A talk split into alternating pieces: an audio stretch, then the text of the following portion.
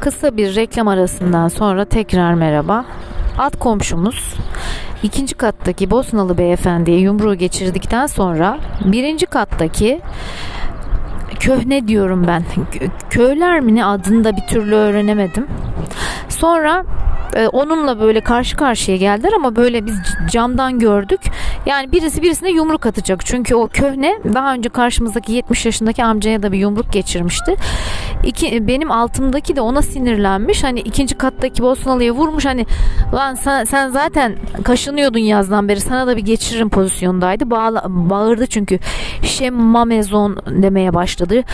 E, şemua şeyisi falan dedi. Çok bağırdı yani bütün gece. Sonra sabah 6'da bir gürültüyle uyandık. Yine isi isi mamezon demeye başladı. Sonra bir duyduk ki hastaneye yatırmışlar. Yani çok üzüldüm.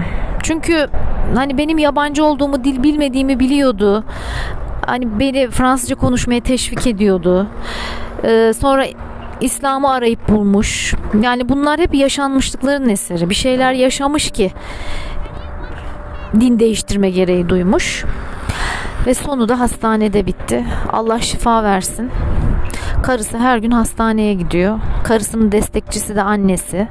Hani diyoruz ya yurt dışında anneler çocuklarını 18 yaşından sonra atıyorlar. Yo anne her yerde anne.